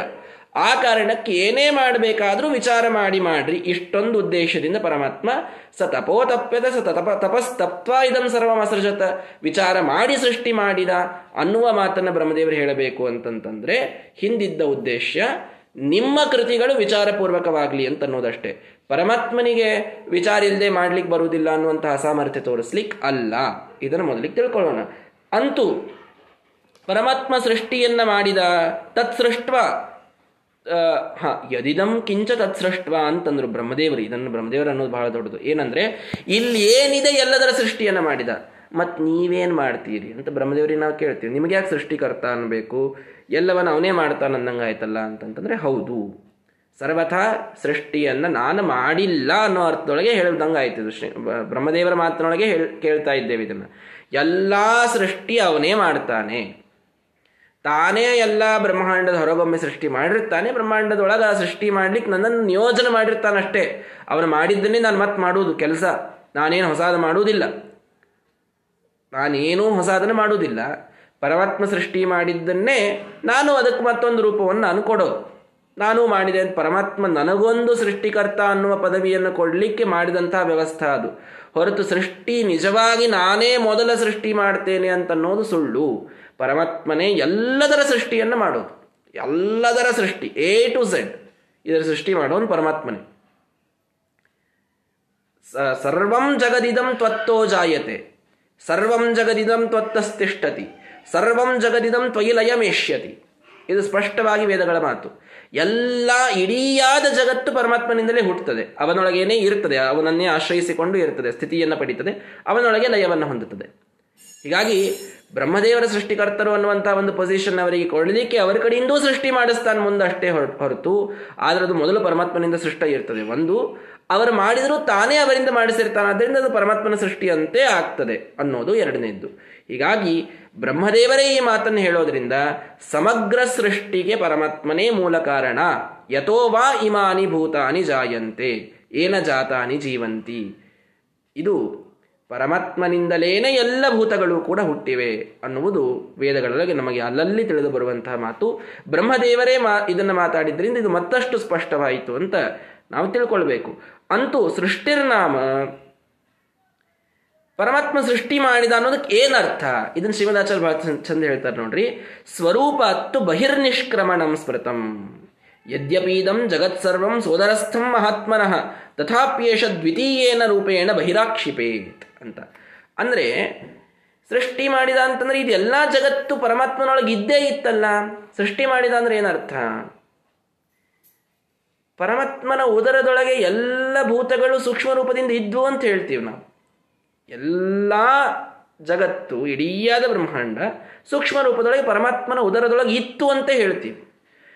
ಮತ್ತು ಪರಮಾತ್ಮನ ಉದರದೊಳಗೆ ಇದ್ದದ್ದನ್ನ ಪರಮಾತ್ಮ ಸೃಷ್ಟಿ ಮಾಡಿದ ಅಂತನ್ನೋದಕ್ಕೆ ಏನರ್ಥ? ಹೊಸದಾದ ಪೃಥ್ವಿ ಬಂತು, ಹೊಸದಾದ ನೀರು ಬಂತು, ಅಗ್ನಿ ಬಂತು ಅಂತ ಅಂತ ಅರ್ಥ, ಏನರ್ಥ ಅಂದರೆ ಸ್ವರೂಪ ಅತ್ತು ಬಹಿರ್ನಿಷ್ಕ್ರಮಣಂ ಸ್ಮೃತಂ. ಇಷ್ಟೇ, ತನ್ನ ಉದರದೊಳಗಿರತಕ್ಕಂತಹ ಜಗತ್ತನ್ನ ಪರಮಾತ್ಮ ಹೊರಹಾಕೋದು ಅನ್ನೋದಕ್ಕೆ ಸೃಷ್ಟಿ ಅಂತ ಕರಿತೀವಿ ನಾವು ಅಂತ ಸೃಷ್ಟಿಯ ಡೆಫಿನೇಷನ್ ಮಾಡಿಬಿಟ್ರು ಶ್ರೀಮದಾಚಾರ್ಯರು ಸೃಷ್ಟಿ ಅಂದ್ರೆ ಇಷ್ಟೇ ಏನು ತನ್ನ ಉದರದೊಳಗೆ ಏನು ಪರಮಾತ್ಮ ಜಗತ್ತನ್ನು ಸೂಕ್ಷ್ಮ ರೂಪದೊಳಗೆ ಇಟ್ಟುಕೊಂಡ ಅದನ್ನು ಉಪಚಯ ಮಾಡಿದ. ಅದನ್ನು ಹೊರಗೆ ಹಾಕಿ ಎಕ್ಸ್ಪಾಂಡ್ ಮಾಡಿದ ಅನ್ನುವಷ್ಟೇ ಸೃಷ್ಟಿಯ ಒಂದು ಡೆಫಿನಿಷನ್ ಇದಕ್ಕಿಂತ ಹೆಚ್ಚಿಂದೇನಿಲ್ಲ ನಮಗೆ. ಇಷ್ಟೇ ಸೃಷ್ಟಿಯನ್ನು ಮಾಡಿದ ಪರಮಾತ್ಮ. ಸರಿ, ಸೃಷ್ಟಿಯನ್ನು ಅಂದರೆ ತಾನು ಮೂಲ ನಾರಾಯಣ ರೂಪದಿಂದ ಏನು ಮಲಗಿಕೊಂಡಿದ್ದ ಪ್ರಳಯ ಕಾಲದೊಳಗೆ ತಾನು ಮೊದಲಿಗೆ ಜಗರ್ಹೇ ಪೌರುಷಂ ರೂಪಂ ಅಂತ ಭಾಗವತ ಹೇಳ್ತಾನೆ ನಮಗೆ. ಮೂಲ ಪುರುಷನಾಮಕನಾದಂತಹ ರೂಪವನ್ನು ಪರಮಾತ್ಮ ಪಡೆದ, ಆ ರೂಪದಿಂದ ತಾನು ತನ್ನ ಉದರಸ್ಥವಾದ ಜಗತ್ತನ್ನು ಹೊರಹಾಕಿದ. ಅದು ಸೃಷ್ಟಿಯಾಯಿತು ಅಂತ ಅರ್ಥ. ಸರಿ ತದೇವ ಅನುಪ್ರವಿಶತ ಅಂತೊಂದು ಮಾತಿಲ್ಲಿ ಬಂತು. ಅದನ್ನ ಪರಮಾತ್ಮ ಪ್ರವೇಶ ಮಾಡಿದ ಅಂತ. ಪ್ರವೇಶ ಮಾಡಿದ ಅಂತ ನೀವು ಹೆಂಗೆ ಹೇಳ್ತೀರಿ ಅಂತ ಕೆಲವರು ಆಕ್ಷೇಪ ಮಾಡ್ತಾರೆ. ಅಂದರೆ ತಾಯಿ ಒಂದು ಮಗುವಿನ ಸೃಷ್ಟಿಯನ್ನು ಮಾಡಿದಾಗ ಮಗುವಿನೊಳಗೆ ಪ್ರವೇಶ ಹೆಂಗೆ ಮಾಡ್ತಾಳ ಅವಳು? ಪರಮಾತ್ಮ ಜಗತ್ತಿನ ಸೃಷ್ಟಿ ಮಾಡಿದ ಅಂತಂದ್ರೆ ಜಗತ್ತಿನ ಪ್ರವೇಶ ಹೆಂಗೆ ಮಾಡ್ತಾನೆ ಅಂತಂದ್ರೆ ರೂಪಾಂತರೇಣ ವಿಷಚ್ಚ ಜಗತ್ ಸರ್ವಂ ಜನಾರ್ದನ. ಅದಕ್ಕೆ ಶ್ರೀಮದಾಚಾರ್ಯ ಹೇಳಿದರು, ಹೌದು.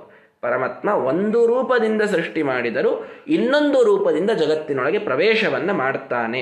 ಅವನು ಪ್ರವೇಶ ಮಾಡುವವರೆಗೆ ಇದಕ್ಕೆ ಚಲನವಲನಗಳು ಸರ್ವಥಾ ಅವು ಹುಟ್ಟೋದಿಲ್ಲ.